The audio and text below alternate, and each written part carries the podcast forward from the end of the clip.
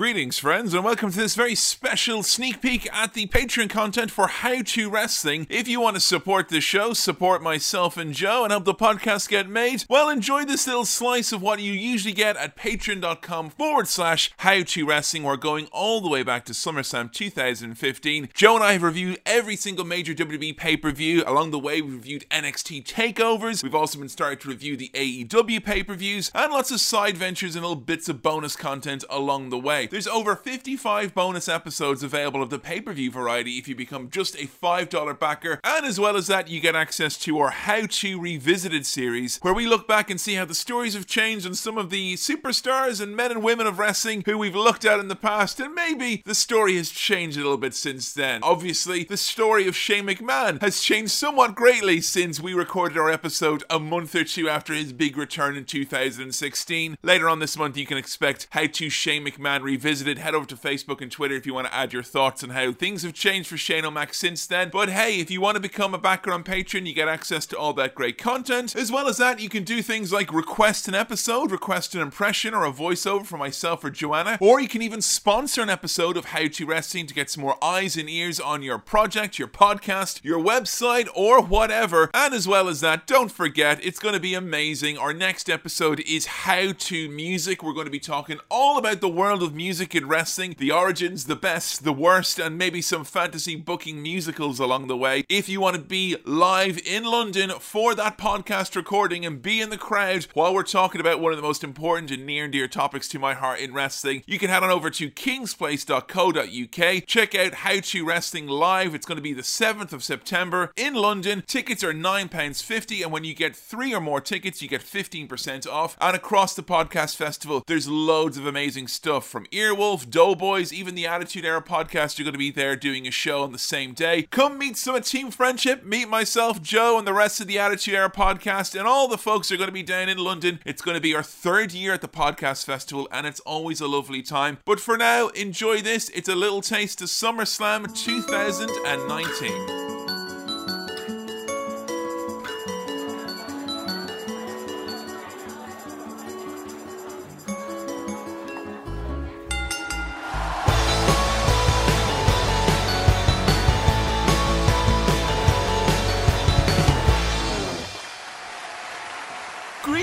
Lovely $5 backer slash would be $5 backer, you. It's Kevin and Joe here. Hello. Hello. And we're here today to talk to you about a very near and dear event to our hearts because this marks the start of our pay per view reviews, always a bit of an anniversary. It's time for SummerSlam 2019. Yay. I will never forget where we first were when we first reviewed a SummerSlam, and Jon Stewart himself showed up like a blinding white light on the top of a hill. Was that really SummerSlam? That was SummerSlam. That was my first SummerSlam. twice. That was SummerSlam. He did it again as well. Oh, When did he do it the second time? In 2016, it's 2015, 2016 had Jon Stewart at SummerSlam, which led you to think that SummerSlam was the one night of the year where Jon Stewart comes into the WWE universe. Jon Stewart comes out to play. Yeah, uh, alas, no Jon Stewart here tonight, but we did have on the card an historically ridiculous 15 matches, and we didn't have much time for a two hour pre show.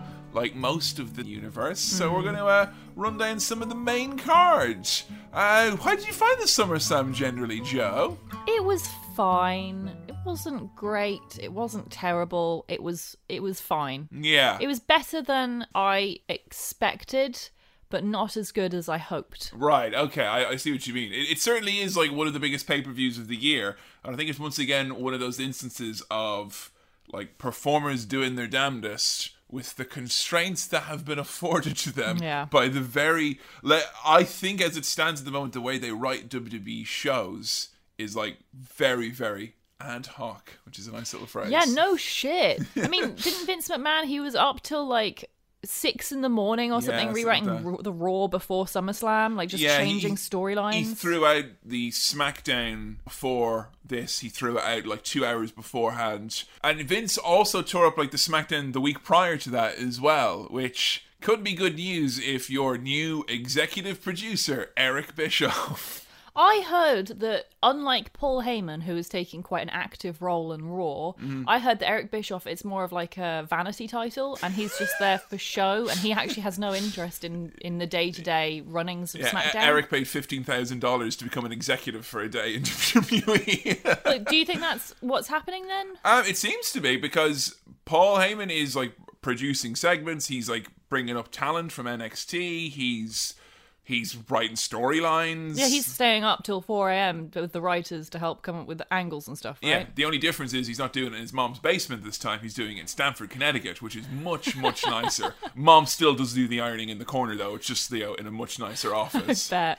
Uh, but Bischoff, I've heard a few things. One with Bischoff, which was like, you know, he's definitely starting on this date, and then he like releases a statement saying like, no, I'm not starting on that day. I'm moving to Connecticut on that day, and then it's like he is starting on this day. His fingerprints will be all over the show. Like, no, I'm not starting. I'm just having my induction training today. I'm just learning how to log on to the to the to the wireless network. Well, that will and- take him at least a month. Yeah, He's got to do that CRT screen reading training. I nearly failed my. Sa- it was a job I had where I had to do this like required safety training. Yeah. and there was like it was a spot the difference thing for like fire safety things. Yeah. and there was like sixteen things you had to find, and I could only find fifteen.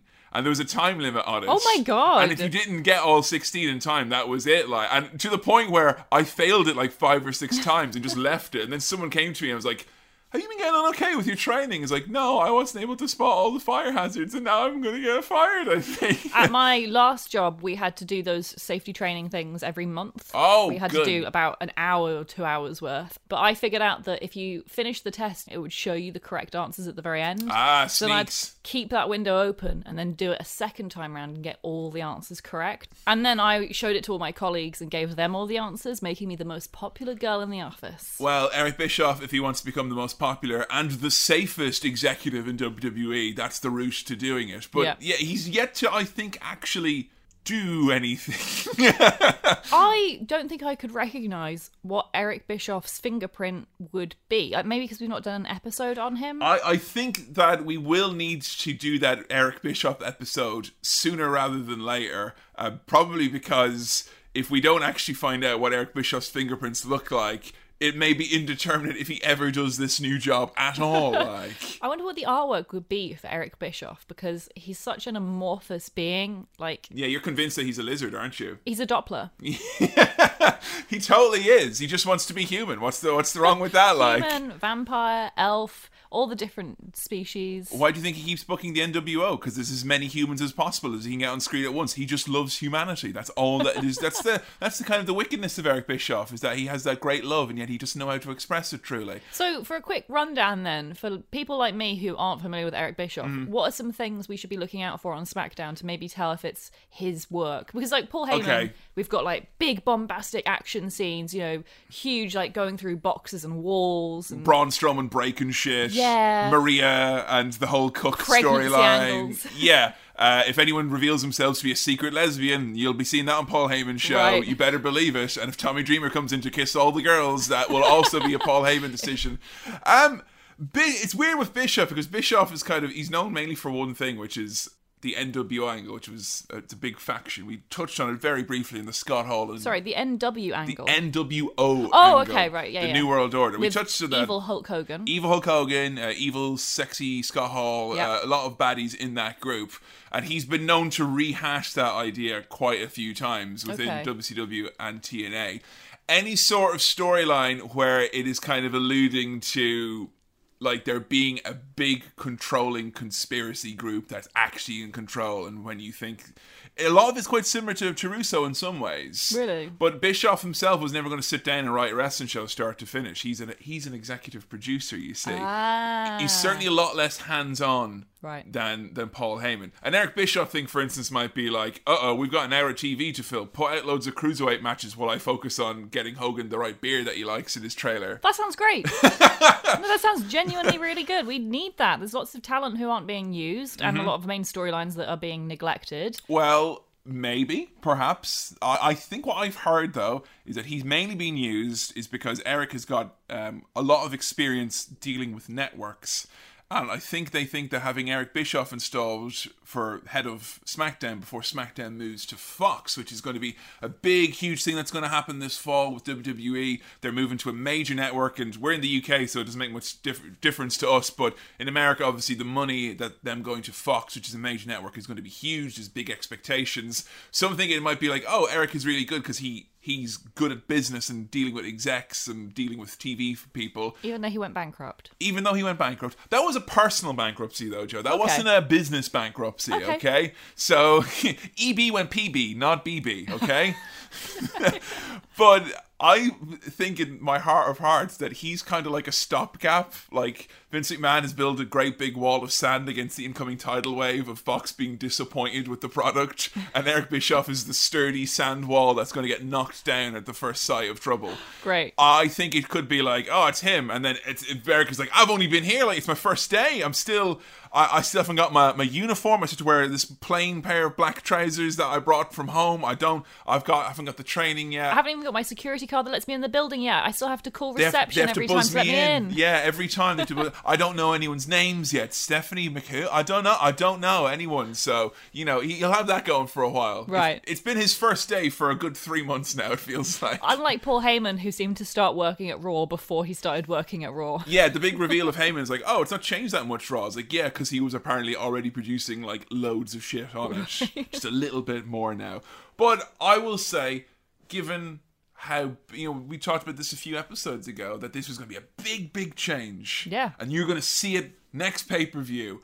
I don't think I have really noticed that much of a change overall. Not really. I mean, there's bits here and there, tainted bits of Paul Heyman around generally. Mm. I mean, the Maria Kanellis storyline is the most obvious. Yeah, that kind of clicked for you. Like, if, Yeah. you, if you listen to the Paul Heyman episode, that one makes a whole lot of sense. Like, And Braun Strowman and Bobby Lashley going through the big box. yeah, that's But very true. Other than those two, mm, I can't really think of anything that's like really seems like it's big Paul Heyman stuff. the the Brock Lesnar beatdown of Seth, where he got the sauce coming out of his mouth and all Oh, that. yeah. I think that that's a that's a that's a Heyman thing. I what think. about Seth doing his sad little promo? I don't know whose idea that was. I think that was Seth's idea. Yeah, great job, Seth. It was a really good idea. Really made me think you couldn't possibly win. Like, I get the idea with that. Like, whosever idea it was to do that, I understand where they were coming from. Mm. Like, they're trying to make Seth Rollins seem cool and personable and human.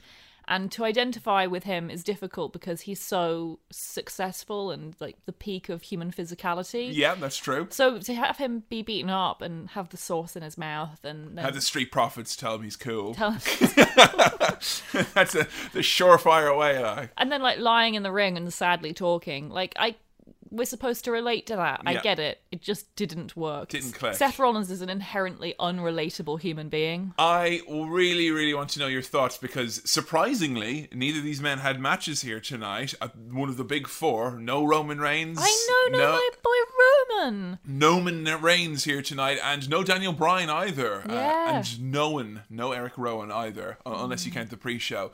I was wondering your thoughts on the mystery attacker storyline with Roman Reigns. First having barrels pushed on him, Yeah. and then missing his Samoan summit and having his car crashed into. I liked some of it. I Which bits did you like?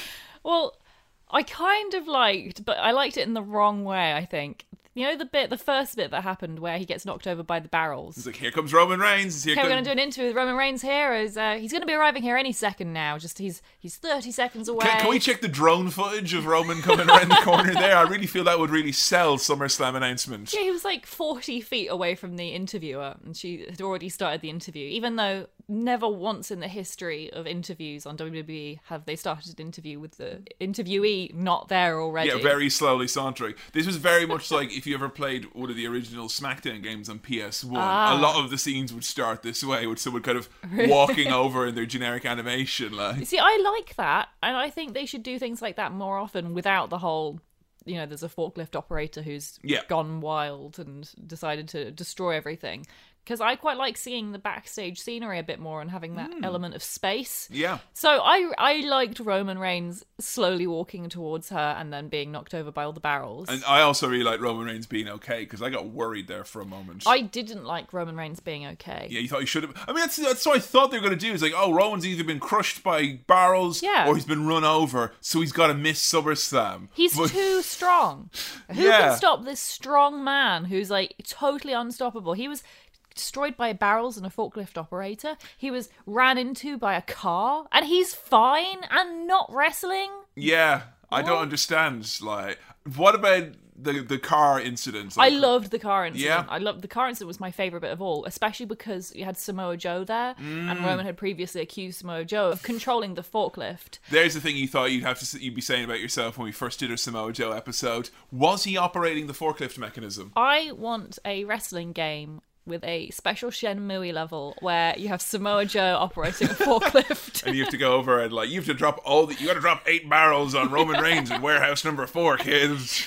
But yeah, no, I, I loved the car bit because Samoa Joe was there, and that meant that we knew Samoa Joe wasn't it. And then you had Samoa Joe being all like caring for Roman and being like, "Man, are you okay? Like, keep your head down, keep your head down." You know what my favorite part of all this was? Was on SmackDown when Roman was like, Samoa Joe, I just want to say I don't accuse you of trying to run me over or trying to hurt me, and I shouldn't have done that. And I apologize, man. I man. fucking and love the that. crowd popped. Yeah. Like, yes. More apologies in wrestling. I I, really so. want it. I think it's great, and it makes Roman seem like Roman Reigns. Like that's the side of Roman Reigns that He's human. is true to himself. Yeah. Like he is a charismatic, nice guy in real life, and I think part of that doesn't come across in his character often. Yeah. So that was like it was really nice to see, and also it added a real depth to Samoa Joe because Mm.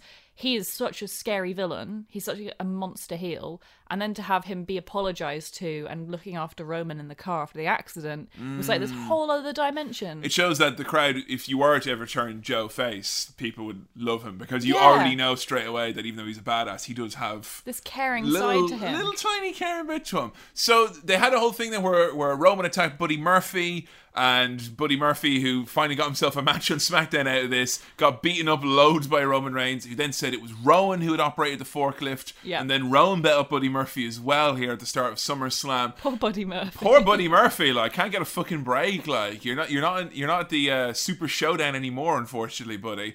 But they ended the thing on SmackDown this week where Daniel Bryan and Rowan came out and they said it wasn't Rowan, it definitely wasn't Rowan. We have proof. Oh. And also, we've done our own investigation and we will reveal who ran over Roman Reigns next week. Wow. Which tells me they absolutely 100% don't know where they're going with this. Yeah. This is Lost Season 3 all over again, folks. They don't know what's going on with this one. Okay, so who do we think is the culprit? I mean, I really would have thought it was Rowan or Daniel Bryan. You know, easy, set up a big long feud.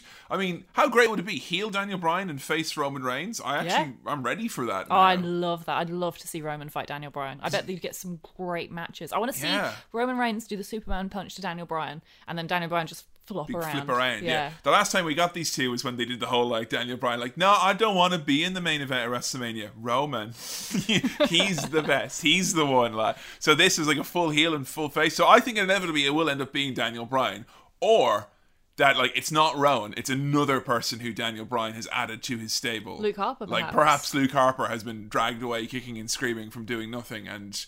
He's actually going to be used on TV, like That'd be nice. or maybe Vince McMahon just doesn't think he has the right accent to be someone who would try and kill Roman Reigns. I don't, ah, I don't yeah. know. Like, To you be know, fair. to be fair, you know, it's an accent's business, isn't it? You Yeah. know. So I'm I'm interested with that. I think it's it's a good hook to have going into into fall with with the whole debut on Fox. And it's nice as well having Roman not compete for like a championship. Mm. It's like given him some space to like develop as a character. And I think his character development I think has come so far in the last a couple of weeks. And if you just keep him away from that big belt, that's Yeah. the thing. Remember what, how much John Cena did more character development in the six months where he was like US champion, decided Yeah. to stop going for the big belt, and people loved him suddenly, including us. And it's the same thing with like Seth Rollins. Like he's suddenly after the belt now, and it's like tainted him. It's like Yeah. a curse. Uh, him when he was the Intercontinental Champion instead, Yeah. burning, it- burning it down or whatever. People loved it. People loved it a lot more. Yeah, God, a poison chalice that big belt, isn't it? like really is. I think as soon as the, I, I wonder if there's like certain people involved in the writing for certain belts, and they just aren't good at it. I don't know. I think it's they've had difficulty with with that universal belt, I guess, that Yeah. big red boy. But let's sink our teeth into the main card of SummerSlam. We start things off with a very, very big one indeed, as Becky Lynch took on Natalya, the hometown girl here, of course, in Canada. They had uh, made many references to it being, you know, the, the home of the hearts and whatnot. I have to say, this is a submission match, and straight away I was really excited because I think on this card there were so many references to Bret Hart, and I felt this is the most well fucking timed like episode that we'd ever done. Mm-hmm. I like, think you counted six sharpshooters across the weekend, yeah, the weekend, different yeah. attempts, yeah. So it was used a lot, and it was used by good guys to get cheered and bad guys to get booed. Yeah. There was no screw jobs though, which I liked. Yes, that's good. Let's leave the screw jobs out of wrestling, please. Yeah, they don't need to have any of those. We have a very unique battle here, you see, because we have a competitor fight a blonde Canadian wrestler who is a veteran of the sport. Uh, we haven't got any other matches like this on this card. Oh yeah, right. This was an issue we had, wasn't it? Because you've got Charlotte Flair and Trish Stratus Mm-hmm. doing, and it was it was funny. It was only when you said it when we were watching. I was like, Jesus, you're right. Because I think I was just so like kind of into like, oh, it's Trish Stratus. She's coming back. Mm-hmm. Yay! And I was excited for that. But yeah, the storyline was very similar. It's just the same. It's like I was part of wrestling during when women weren't treated with respect, but our era of women's wrestlers helped herald in your era of women's so you should respect So you should me. respect me. I'm blonde and Canadian. also, bitch, because this is a, this is a main event women's feud, so that word has to be used quite a lot. It's the activation word. It's, instead of ringing the bell, you have to say the word bitch, Yeah. and then the match can start. There we go. I love that they went with a submission match. This is not something which any old competitors could do, male, female, or otherwise, because you've not got near falls. And I thought this was a very, for the first match of the cards on the main show, I thought this was quite a, uh, a daring one to do. One, because you've got Becky Lynch in the opener, which I thought was a bit strange. But two, because you want to start the card off right, but you've got no near falls to get the crowd kind of into it. So they had to be really careful. And I thought they, like, bad submission matches, there's nothing worse. Yeah. Uh, we were, the new network design has meant that you can scroll through and look at the uh, the net, the pay per views that have never had another I- iteration, like Breaking Point, which was a submission rules themed pay per view they did. no! That's such a bad idea. I've probably only seen like three submission matches in my whole life, and yet even I know that's a bad idea. Wait, you don't want to see Triple H and Shawn Michaels take on uh. Legacy in a in a submissions count anywhere match? No! So yeah, not, not they they can stay. Submissions count anywhere. That's such a bad idea. So you can like submit like in the front row on the floor where no one Yeah, can see. yeah. Great. What a great fan experience that must have been. There's also the legendary submission match between Bret Hart and Bob Backlund, where they were going to say where you had to say the words "I quit." So it was like an "I quit" submission match. And Bret had Bob in a move, and the uh, ring announcer, the referee goes, "He goes, what do you say, Bob? Do you quit?"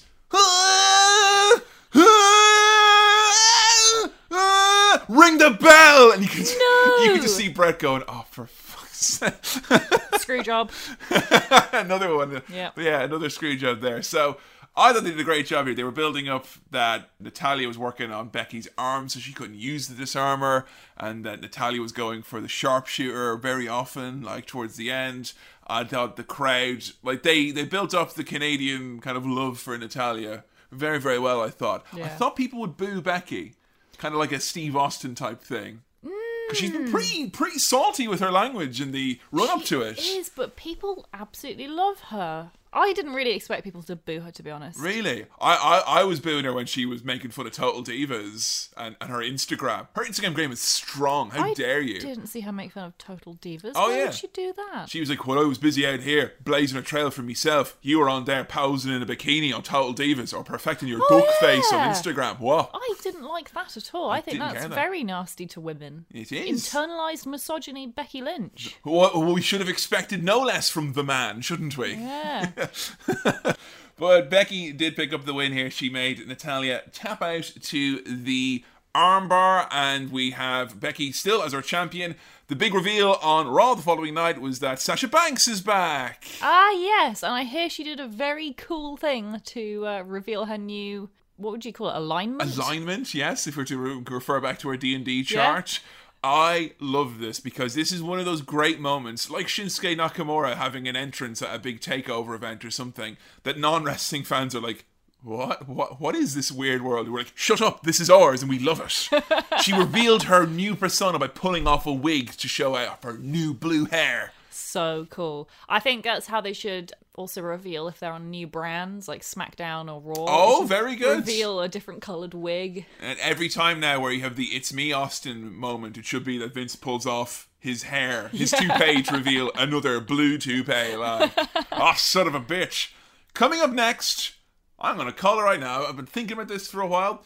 This was possibly my favorite Goldberg match ever. Yeah, I think so. I love this so much. And this, Joe, is something that Paul Heyman's fingerprints are definitely all over. Really? This is Heyman's idea 100%. But it's just a Goldberg. It's like any other Goldberg match. Goldberg came out of the room, uh, his special room. Ah! He didn't give himself a concussion. Yeah, that was a very that was a noted improvement. Someone's- maybe that's the Heyman fingerprints. Now don't. All right, Stop it. Stop it. No. There'll be no more matches for you if you keep doing this. So stop it.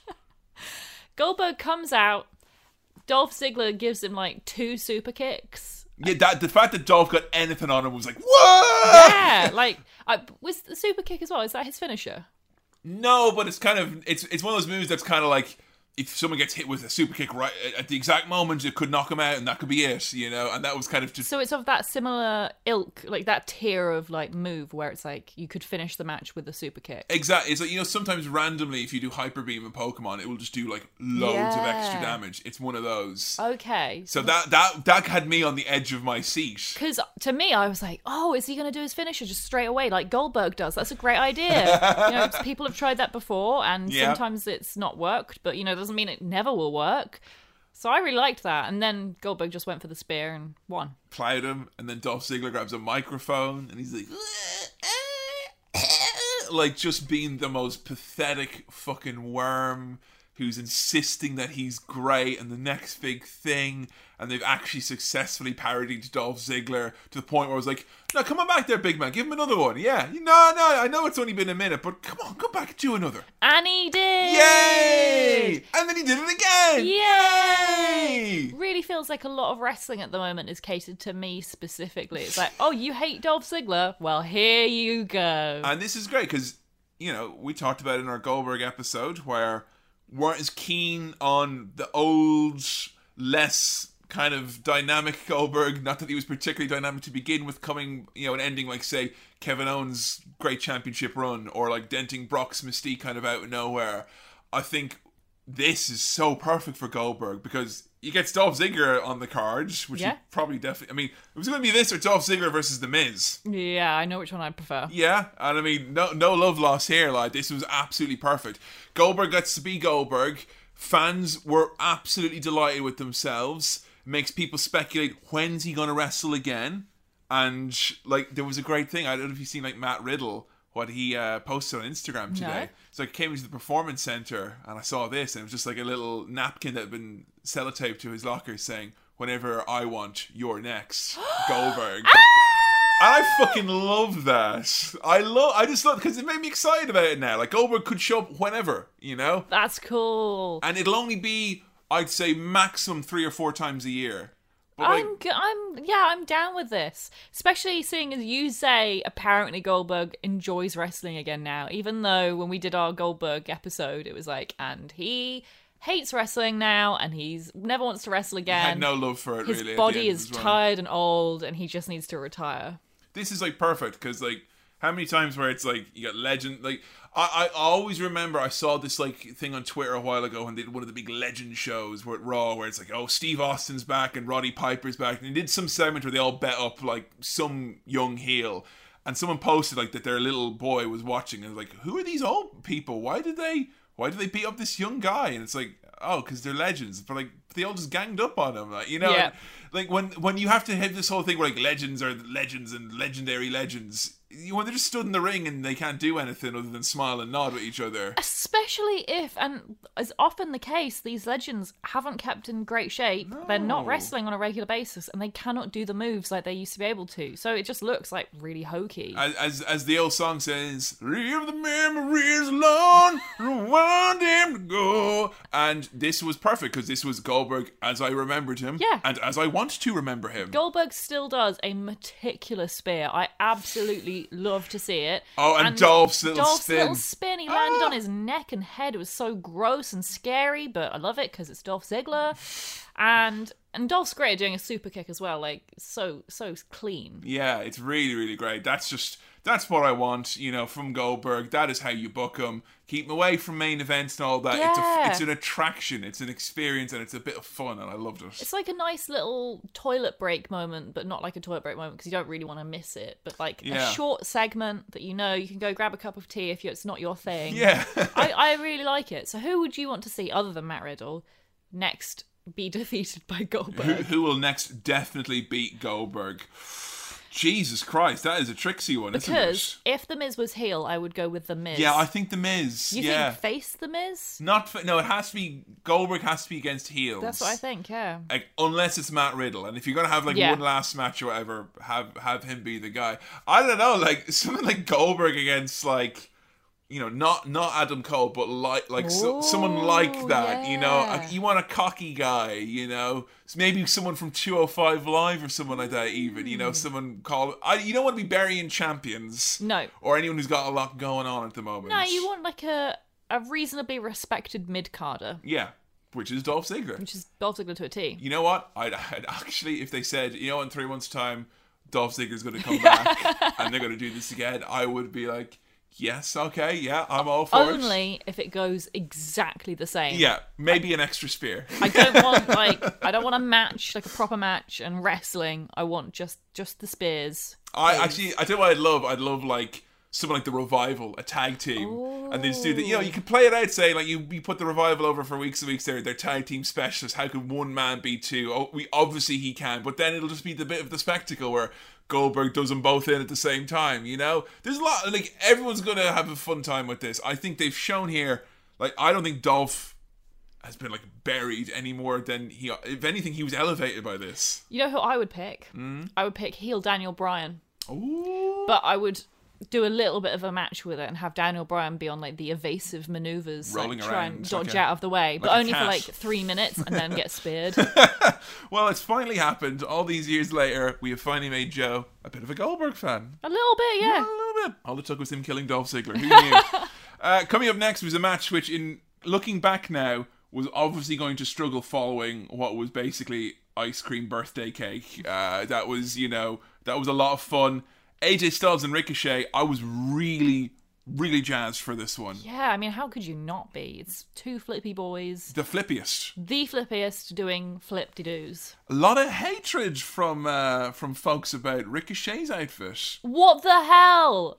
What? Do people not have any taste? I loved the outfit. uh, people took Corey Graves' line on commentary to heart where when you have actual abs, why would you have painted on abs on oh, an outfit? shut up! I think that's, I think that's really shallow. I think so as well. I mean, well, like, Like, cause like, are canonically, say, Batman's got abs, right? yeah, but like, are you also then gonna imply that people without abs should hide away their body? Is that what you're implying here? Because that's not cool. I don't know. I mean, you got abs, Corey Graves. Why are you commentating with a top on then? Yeah. Pop it off. Take like, it off. If, Show if- us your abs.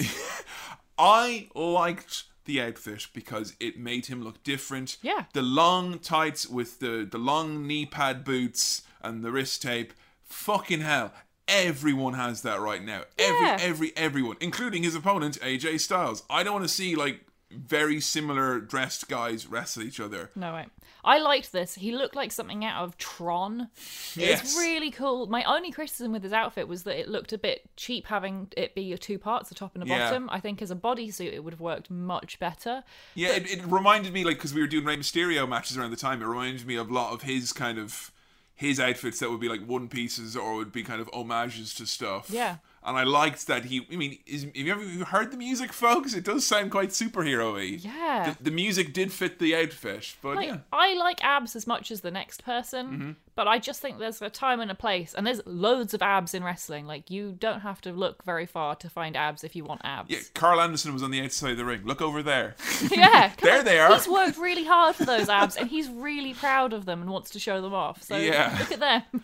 Surprisingly, though, they went with the storyline of AJ Styles is going to make sure that Ricochet can't do any flips, and he couldn't. yeah. And that was the story of this match. I mean, it got a couple of cool moves out of it. Like there was one in particular where Ricochet jumped off the top rope with one leg. And Oh, he did. He did like a- one foot. Yeah, that was Yeah, cool. and was that like a six thirty? He did. He did, uh, as far as I know, he just did like kind of a, a dive. It was a springboard. He, he Right. bounced off the ropes, but you could see that he was selling the leg. Yeah. Because I know it's something that you've pointed out in a lot of the matches that we were watching for, for Rey and stuff, where it's like, how come his leg's not sore anymore? How come he's jumping over the top rope or Yeah. jumping onto a ladder? And Ricochet sold his leg and still did it.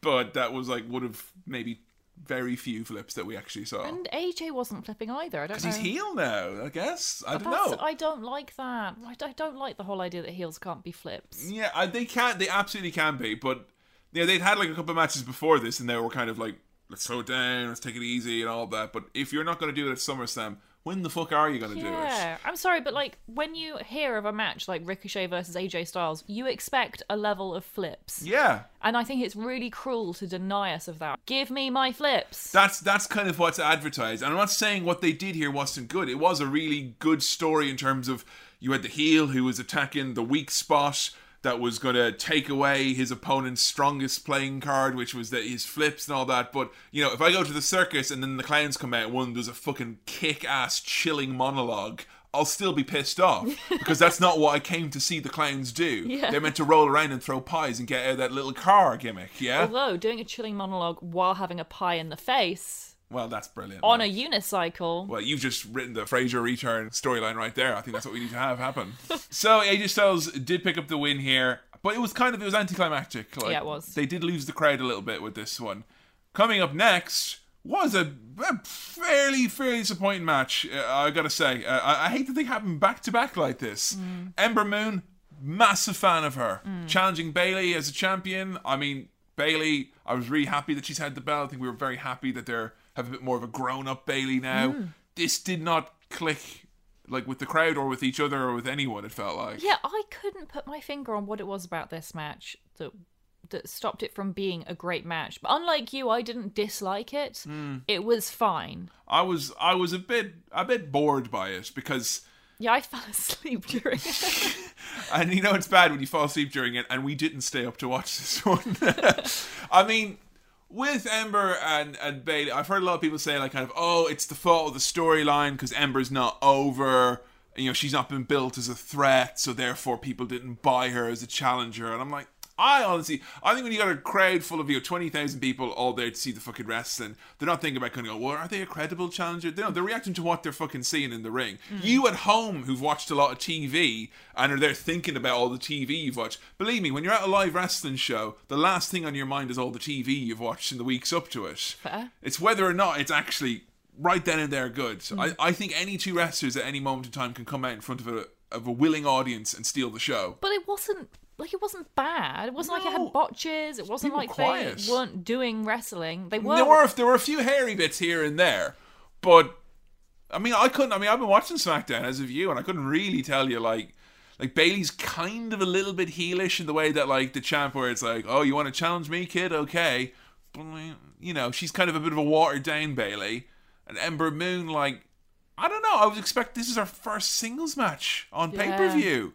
I thought this would be like, fuck yeah, Ember Moon. And now it's like, is this going to be another case like Asuka where we've got a, a real dominant fucking kick ass champion from NXT gets, I don't know, a shitty little mini run and then kind of obscurely buried. And then what about Bayley? Because I feel she's not wrestled on a pay per view in ages. No, she has been. She's been defending. Oh, that- really? She has been. I just don't remember. The SmackDown Women's Championship is being treated like the old Women's Championship used to be. It's been put as a stopgap. It's kind of an afterthought. It's not have like we're not thinking like what are cool storylines that we can do that will feature this belt. It's like who's the champion going to face this month? Just Yeah. pick someone and like it, say nothing of the Women's Tag Team Championships. I yeah, should which is on the pre-show. yeah, I, mean, thought with Alexa Bliss having it now that it would maybe get a bit more of a push, but Well, evidently not. Yeah, Alexa Bliss and Nikki took on the Iconics in the pre-show, which, uh, yay, heels versus heels, fun. That that'll get those belts off the ground.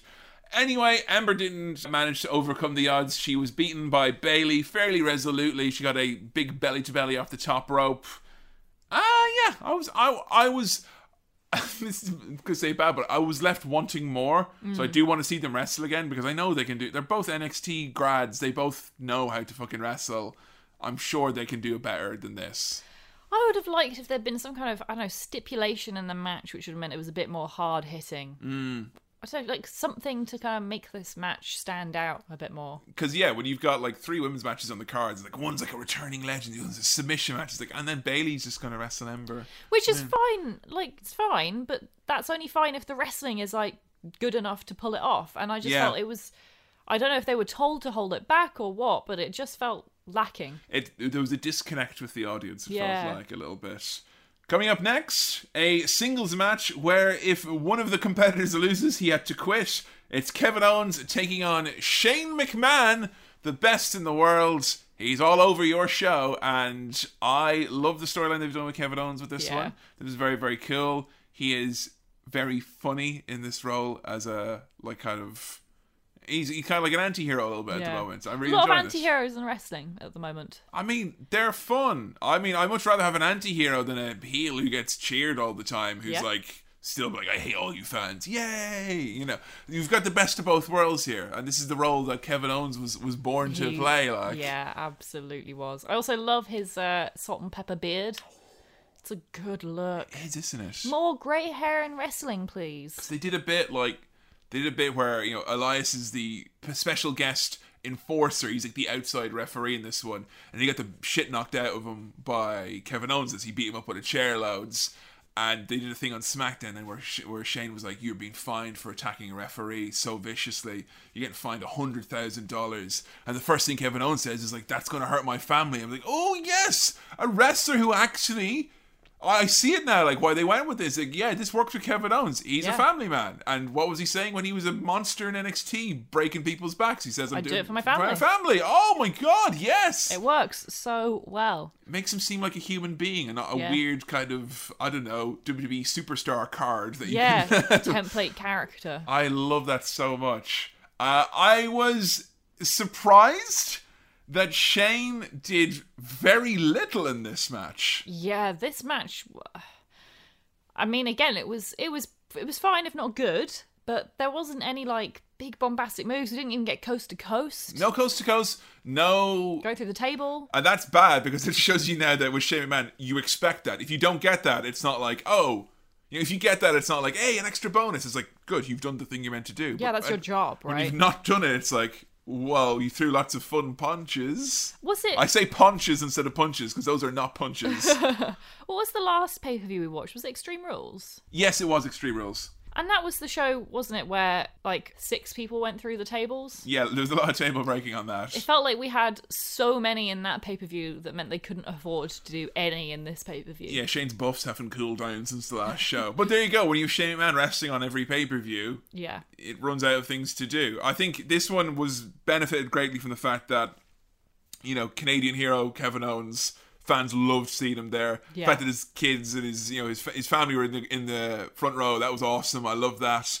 And Shane just getting beat anyway is is really fun. And I thought the, the finish was really really great where they teased. It's like Roddy Piper when he had the bell when fighting Bret Hart, like thinking like, will I just go back to my old ways and cheat like a nasty baddie? And then instead he gave the chair back to the referee. He's like, I'm so sorry. And then he kicked Shane in the balls really hard. Yeah! We felt that one all the way here in Manchester. It was great. Yeah, so good. So, yes, Kevin Owens wins. Shane McMahon is still here. This was not, as many people thought, the writing off of Shane McMahon. Oh no, it wasn't if if Shane loses, he goes. It's only Kevin. It's Kevin Owens. If he loses, he goes. Uh, and then a bit on SmackDown where Kevin Owens literally came out and he's like, "It's unfair this stipulation. Why don't you put your career on the line?" And Shane goes, "No," I'm not an idiot. and that's it. And Kevin's like, "Damn it, he got me!" Like, Fooled again. walked into that one. so I'm assuming we're going to get another match between these two, and that will be the write-off for Shane McMahon. Well, you think there will be a write-off? I don't think there will. Oh, they're think it's there staying has around. to be Joe. There No, I has don't to think be. so. Maybe he'll be like his old man and go and say he has to become a genetic jackhammer and go get kid number six or something like that. Just go fucking start a streaming service. Go, please. I don't think he's going to go. Do the XFL but with cricket or something. I just go, please. I don't think he's going to. Because Shane, he we does, can't miss you if you don't go. If he goes, I don't think he's going to come back. I, I mean, he's getting on. You reckon? How old is he? 50 coming up now in a couple of Yeah, he's months. 49, I think. isn't he? Yeah, he's, he's, he's approaching the big 5 0. I That's mean- stage age as well. He could be older. I mean, how old is Goldberg? Goldberg is in his 50s. And all he does is the spear. You think Yeah. about the two different workloads those two have. Shane is a lot more active That's than true. He's, he, he's he's kind of. I'm worried that Shane McMahon has become like a load bearing character. Yeah. And if you remove him from SmackDown, it will just kind of structure Crumble. will crumble in on itself. So yeah, I guess maybe we'll have lots more Shane for years to come. hey. But like, I think it's fine because he's not going to be around forever. And as a wrestler, I mean, he really won't be, even though it feels like he is. He's not got that many years left of him being able to do things like coast to coast and big falling off cages. Are you saying that we should appreciate Shane while we have the best of Yes, the world I am. here? Even though I am sick of Shane, I hope he at least becomes a smaller part. That's all I That's, want. yeah, that'd be fine. I don't care about him going away. I don't mind about that. Just less of him. And I will say, since the last go around and him not being on Raw, that, That's helped. that has actually helped. And I would say my disdain for the character is probably at like a five compared to like a nine where Yeah. it was previously, where he was on Raw and SmackDown and fucking everything in between. So yeah, that that's okay. We're making progress, little by little. Coming up next, a very, very, very much a dream match. It's Charlotte Flair taking on Trish Stratus.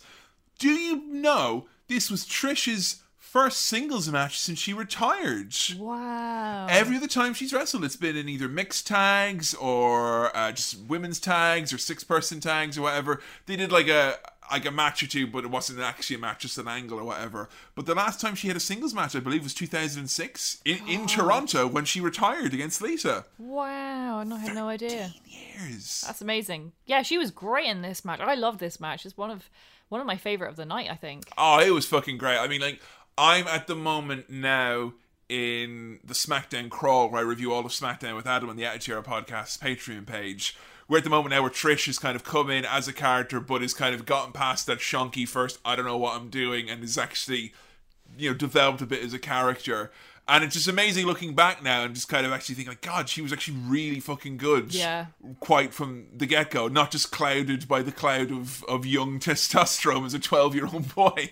So, like, seeing her come back and having a singles match now against Charlotte, and like, Charlotte is a fucking total beast. She's like, Yeah. I think she is the tippity top performer that they have in terms of like the women at the moment on, on their shows. In in terms of like I just think endurance, she's like she's got her father's genes. Yeah. I think she could wrestle for fucking hours on end if she wanted to. I would love to see Charlotte do a one hour match, like a long match. She's done um she did an Iron Woman match before. Was oh, thirty Oh, yeah. thirty minutes with 30 that. minutes. And she has wrestled some long matches. I know that Hell in a Cell with Sasha, that was long and the main event WrestleMania great, yeah. as well. She also got to be in. So this was awesome because everything that Trish was doing, I felt made Charlotte look good. It kept Charlotte away from Becky, thank fuck, because I think those two should be Yeah, it kept as far away from each other as possible. Absolutely. I know. I love this. This was great, and I like that they played off the fact that you know that Trish is a mom. Yeah. And then you had Charlotte being like, "Oh, you a mom? Is that so hard? Oh, you need to go get your kids in the minivan. Wow, I'm a wrestler. That's r- actually hard. You should know this." and they say, "Oh, it's because when you wrestled, it wasn't at the level that we wrestle at now. Is that it?" And again, it was a similar storyline as you said to, to Natalya and Becky, but. Yeah, I, I thought this was great. I loved it. What's the move that uh, they did when you get them in like a submission hold and the person who's got them in the submission hold is on their back and does like a crab? What, as in the figure eight, Charlotte's Yes, finisher? that one. They did Trish doing the figure They eight. did Trish do it, and she did it perfectly. Yeah, that was the best ad for Trish Stratus's yoga studio ever. Like, You you want to look like me and be able to do this? yeah, it's like when DDP came in the Royal Rumble a few years ago. I was like, God damn, all right. I tried to do the crab the other day yeah. because I'm quite fit. I do DDP yoga four or five times a week. Yeah. No, I'm I'm not in terrible condition. I tried to do the crab and I literally couldn't get off my back. I was like a turtle.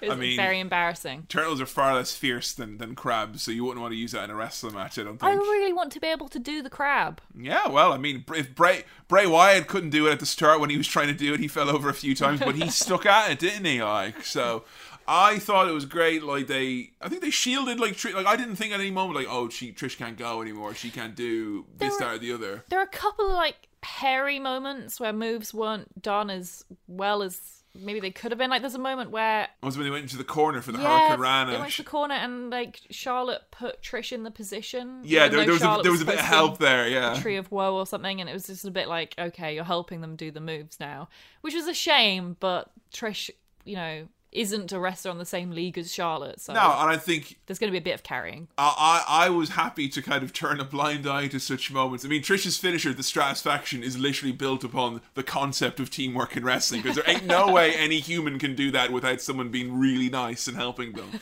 um, so I, I was just happy to see Trish kind of perform at a level where. Like yeah, the fact that she's not done a singles match and I, that hadn't dawned on me, Yeah. showed you what a good job they've done, or I'd say probably Trish herself has done it, being very selective at when she's come back. Because she's been back, you know, on and off like every other year at least. More than any other female wrestler Yeah. from her era. Definitely. So I thought that was like that was fucking good going on Mm. her part to actually. It's SummerSlam hometown, and she was saying as well in media this was her last match. You know that that was that was it for her. She was hanging it all up then afterwards. I think she's like forty five now, thereabouts. yeah. So Good for her. she looks fucking incredible. I mean, it would be great to have more wrestlers who are women who are older, but she has got a family that she wants to spend more time with. And she's got a yoga business. Like, Yeah. priorities have to come into play. Exactly. I mean, I really did like the fact though that it, you know, she didn't try to look like Trish Stratus from 2002 No. or 3 whatever because she's not she's completely physically different from then Mm-hmm. i like that she had like the brunette at the base of her hair but a bit of blonde in there so Mm. you did kind of you, you saw a bit of you saw you you could see it. No, it's definitely Trish Stratus but it was the older Trish Stratus and I thought that was very cool and if it's her last match then she went out in a high because this was really really good I think Yeah, I love this match. Uh, crowd did a very big round of a big kind of standing ovation for Trish at the end. That was really really cool. Charlotte won with the figure eight. Coming up next, the WWE Championship as Kofi Kingston, stupid, stupid, takes on Randy Orton, unprofessional, professional. this was great because as soon as they put these guys together, I was like, "Oh, Joe, I've got a bit of scandal for you now for over ten years ago." Not that they'll ever tell Not you. Not that they'll ever tell you. The whole story was built about the scandal, and I love it. I just wish that they would show a clip of what happened because if I hadn't had you explaining it to me, I would be very confused. Yeah, and if Kofi didn't have Randy Orton, no doubt, explain to him afterwards, he would have been confused because it's possibly one of the biggest overreactions in the history of wrestling, where Randy literally spun him around and he was expecting a move, and there was just a second of a. Uh, and he then Randy's like, for fuck, it's all ruined. No, no, cancel Christmas. No, no, no. I'm burning the presents. You forgot to put the star on the top of the tree at the exact right moment. We'll, st- we'll try again next year, kids. It's Give me the match. Such a tantrum. It was. The one thing I didn't like was that they, they turned to where it was like Randy used his influence to hold me down. Hmm. Whereas I feel Randy is probably in a place now where they can kind of go, Randy was a hothead and unprofessional. Yeah. But because he had the boss's ear, he got his way. And I kind of I want I want them to tell the story that Kofi is is like the turtle in the hare. Kofi was not a hothead, and Kofi was, you know, just doing his job and you know trucking along and trying to, not- you know, not make too many bad ways for himself.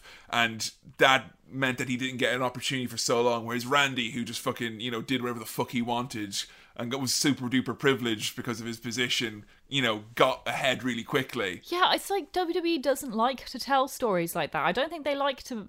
Uh, We're so close here, though. I know, Nine so tenths close. of the way. and yet so far. I don't think they like it being known that the head office is manipulated a bull. yeah.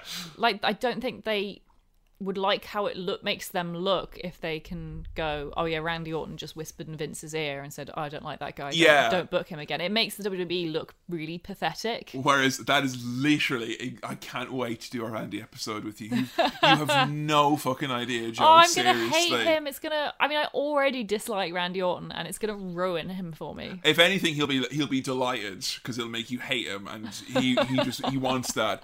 I thought that these two guys had a really good match, which was unfortunately completely dampered by the finish, which I didn't think worked at all. Like I. I get you want to do more matches between the two or whatever, but they tried to do a thing where Randy went out and like got in Kofi's kid's face. Yeah, it was a bit strange. And then Kofi's going to go out and like beat him up, and then we had the fucking super duper fast double count out, and then that was it. And it was like, damn, Kofi. The thing, the story they're trying to tell is that Kofi was more concerned about his family than keeping his championship, Right. or something. But what about Randy? But like that's the thing as well. Like the camera angle, you didn't It see the missed it, kids. yeah. You saw like three rows back at the backs of people's heads. So it looked like Randy was just like looking at his kid, and then Kofi's like, "What the fuck are you doing?" And then they got counted out. And Yeah. That's not how you end a No, it match. didn't work at all. It's very confusing. I do didn't. that in the match that leads up to the SummerSlam match, maybe. I Yeah. don't know. Yeah, not this one. I don't know if something went wrong or if that's how they intended it to go, but it was a real shame because it ruined an otherwise really good match. Yeah, with, with a story that I'm super duper invested in. Yeah. And it shows you how much I'm invested in it that even after this very damp finish, which led to resounding chants of bullshit from the crowd, that I really want to see him wrestle again. So Yeah. there you go. Coming up next, a big, big debut and someone who's on their merry way for a little bit of a holiday. Finn Balor, he'll be uh, going away for a couple of months, if reports are to be believed. Taking on the debuting Bray Wyatt, or should I say, re debuting, he's The Fiend.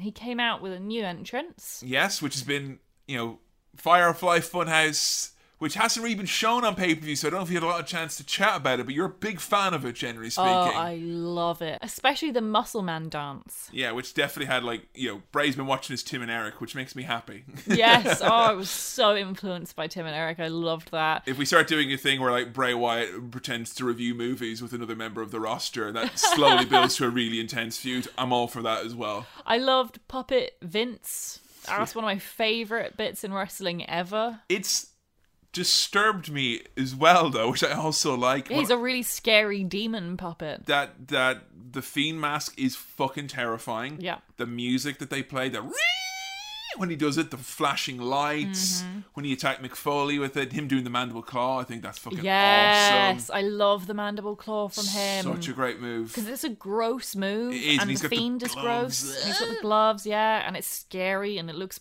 You can imagine how painful it would be. The the Huskus the pig, which also just Looks like Jerry Lawler. Have you noticed?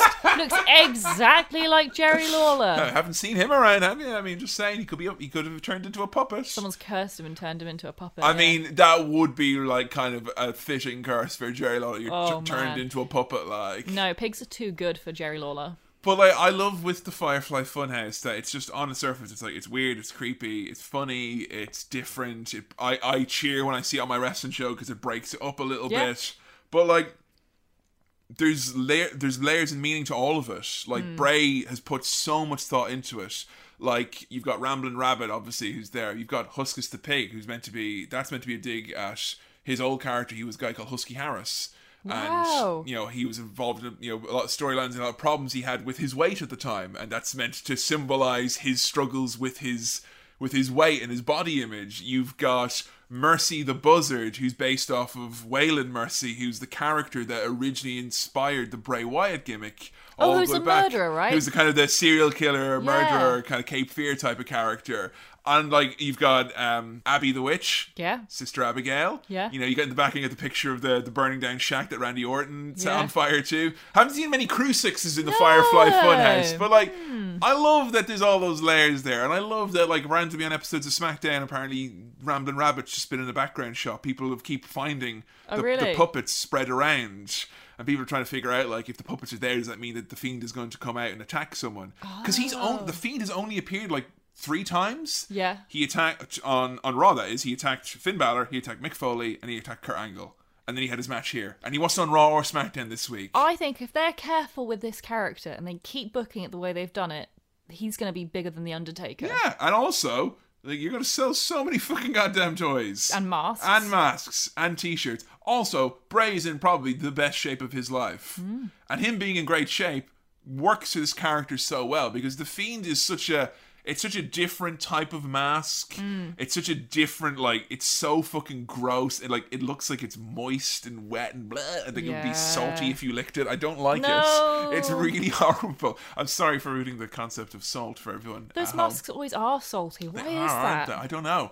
But the fact that he has this kind of otherworldly face and his body, he's got these really kind of long, slender legs, the fucking shoulders on him, like he's like a Yeah. cartoon character. Yeah. He's a he looks so different to old Bray Wyatt. Like his silhouette is the kind of silhouette that you would definitely not want to chase you down a dark alleyway. You'd be like, "Oh fuck, I'm Yeah. going to die." the match was only around three or so minutes. Finn got very little offense when he.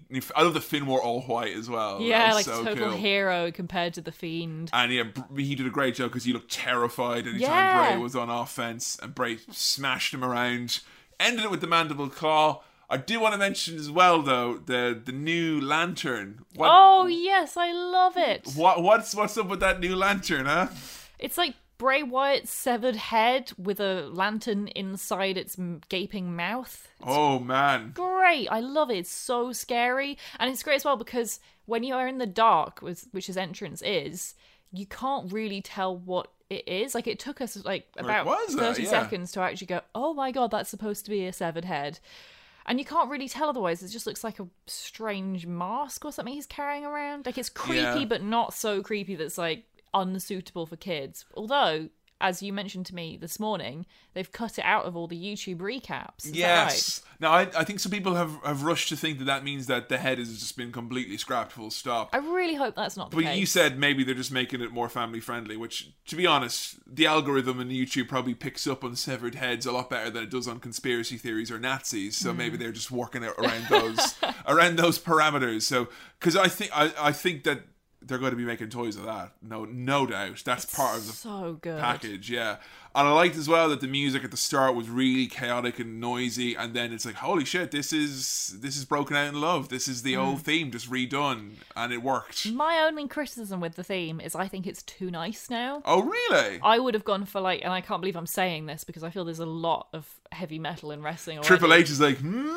ears perked up. Hey, I want to thank Slipknot for the uh, the cool new song for like- NXT Takeover. they yeah they did the song for NXT Takeover, which I think is like really old fashioned, and Slipknot should not be doing that. But Mm. I think Slipknot would be perfect to do Bray Wyatt's new song. That's true. Something really heavy metal and kind of like really like nasty like that with screaming and stuff. well, I hope that they only use the Fiend rarely. Yes. I want to keep see show me Firefly Funhouse every week, please do. yeah. It must be great as well because it must be so cheap to do. Yeah, they just do it backstage, you know. I wonder if they like carry around a little studio with them or something. How it works. Little studio, interesting to know. little red jumper just hanging around, like you know. Well, from me, that's five yowies out of Wowie for definite. That was just fucking great. I loved it, and it was it perked me up great. This is I love that it went on la- second to last as well. Yeah. because that was fucking pitch perfect. Main event time. Seth, I can do this. Rollins taking on the Beast Brock Lesnar for the Universal Championship. Is it worth it? Yes, it is. SummerSlam this Sunday. tickets, a lot of tickets available. Come on, guys. Uh, so the match, which no one was looking forward to, it felt like. I think in in the they they successfully made us all think that Seth definitely couldn't win, Yeah, because that's historically what happens. but they also successfully took out all the anticipation for this in the Yeah. result, and that's a very dangerous line. There's a fine line between thinking he ain't got no chance to fuck that. You know, Yeah. I don't even care that he has no chance. And Seth, I was really, I liked the beatings that Seth got. They were very vicious and it was different. Getting an F5 onto the corner of a chair. Got, Yeah. got the thick sauce out of the mouth. Mm-hmm.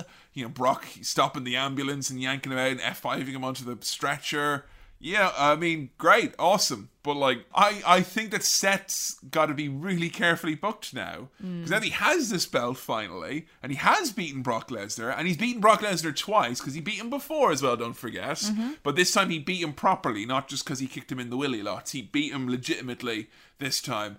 But like, I don't know how he beat him legitimately either, considering he was very injured, apparently. Yeah, he, he had. I love the bit where Brock grabbed his bandage and threw him around Yeah, by the that's cool. bandage. That was great. Like I, I, I honestly, the match was really, really good. And I think if I'm to come back to this match, like give me like six months to a year, I'll be like, shit, that's probably one of Brock's best matches he's had. It was really, really good. I liked it, but I didn't love it. I mean, I think all I had this stinky story stuck in my head that much, but I think it stood it's out. stinky Brock Lesnar to me. He hangs around like a bad fucking smell. Well, I think he'll be probably be off for a little, uh, a little sojourn now after this. And to come back again. He'll be back for eventually. WrestleMania, or probably maybe Royal Rumble as well. Who knows? I, I don't know if they'll go for him at, at Survivor Series that quickly, but he's he's definitely not going back to UFC. He, he is kind of around now. I think that the Lesnar where is he going game might have finally stopped. Like I mean, he's too old, isn't he, for UFC? probably, yeah. I, th- I think the UFC finally figured out that he was just using them as a marketing chip. You know. It's about fucking time. He's done it for like five years. Yeah, it's good job, Dana White. You finally got there. Wait a minute, this Brock Lesnar guy ain't going Like, when I realised that quicker than Dana White. Yeah, God, sign some more fucking checks. Give him some more free publicity on your pay per views. Why don't you, fucking idiots? Like, so yeah, Bro- Brock. I was happy to see Brock cleanly let Seth win. Mm-hmm. That is special. It remains to be seen if the announcers and WWE and the writers can get that across as being the real special thing that is that Seth has done it. He's a beast slayer, and the beast is now in bold, unlike before, where it was just beast slayer in normal mm. font. It's in a serious, impactful font. Okay, mm-hmm. so that remains to be seen. I think this is the start of a downward spiral for Seth. I thought he was going to turn heel here. That's what I thought they were going to do. He needs to. Something. Yeah. yeah. he's getting stale. The way they're booking him is just not good. You know what I'd love? Seth to come out and be like, "I did it. I beat Brock Lesnar." And none of you believed in me because he got booed when he when he came out at the start. He got Yeah. booed, and he did that thing where it's like, everyone's booing me, Yeah. huh? And he kind of shrugged a little bit.